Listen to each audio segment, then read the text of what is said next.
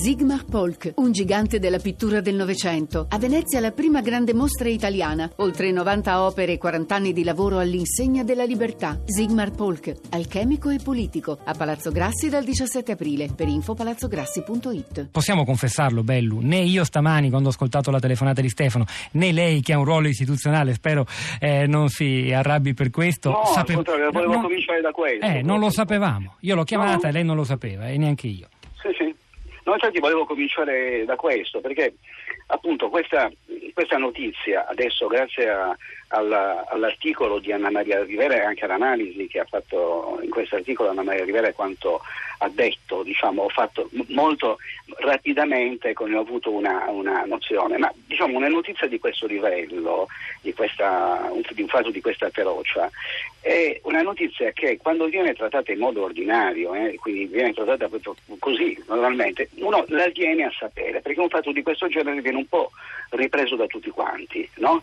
Quindi uno anche se non legge quel giorno il manifesto o non legge i giornali locali di Parma, eh, questa notizia in qualche modo gli arriva perché viene data con rilievo, viene data dentro ai giornali, eccetera. Effettivamente io di questa notizia cui, e- e- e ho preso stamattina e sono sbalordito. Cioè sono sbalordito per come questa notizia è stata occultata, anche per una ragione, perché è una notizia che ha diciamo tutti i requisiti di notiziabilità.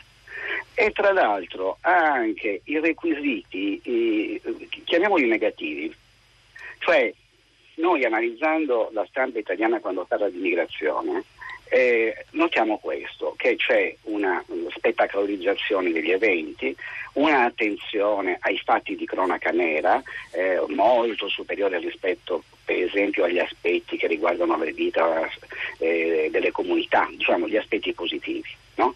In generale nella stampa italiana c'è un'attenzione al eh, delitto eh, feroce, lo vediamo in continuazione anche nella televisione, i plastici eccetera. Tutta questa roba qua è dentro questo evento terribile e ugualmente la notizia è rimasta, è rimasta là. È un caso davvero strano eh, e che andrebbe studiato. Probabilmente anche, cioè, sono avvenute delle cose nello specifico di questo caso, ecco, qualche cortocircuito nello specifico perché è troppo. È troppo il silenzio. Senta, lei, mh, lei è uno dei primi giornalisti italiani che ha dato grande enfasi alle tragedie dei migranti, le stesse che ritroviamo oggi sulle prime pagine dei giornali. Ieri è stata una giornata di sbarchi, di molti morti in mare. Lei raccontò anche con un libro, un'inchiesta importante, I fantasmi di Porto Paru, la tragedia della notte di Natale del 96 nel canale di Sicilia, dove morirono centinaia di migranti che cercavano di arrivare da noi. Sono passati vent'anni, vent'anni e, e nulla è cambiato, anzi è solo peggiorato. Secondo lei il fattore, mh, non so, ho, pau- ho paura a usare la parola razzismo, ma può incidere in questo senso a spiegare la poca eco mediatica di questa storia? L'aspetto, Abbiamo un l'aspetto- sì, l'aspetto strano di questa vicenda qua è, mm, eh, no, io non, non- non userei la parola razzismo che semplifica troppo e che secondo me va usata veramente con parsimonia, eh, mm, eh, perché eh, in questo caso i problemi sono altri. Per buona parte sono problemi anche proprio tecnici del giornalismo, l'utilizzo dei cliché. No? Eh, ecco, in questo caso tra l'altro c'erano anche tutti quanti i cliché.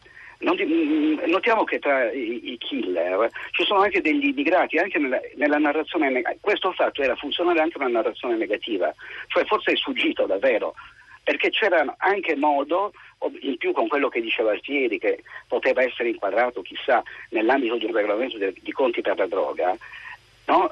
aveva tut- tutte le caratteristiche perché questa notizia fosse data anche negativamente.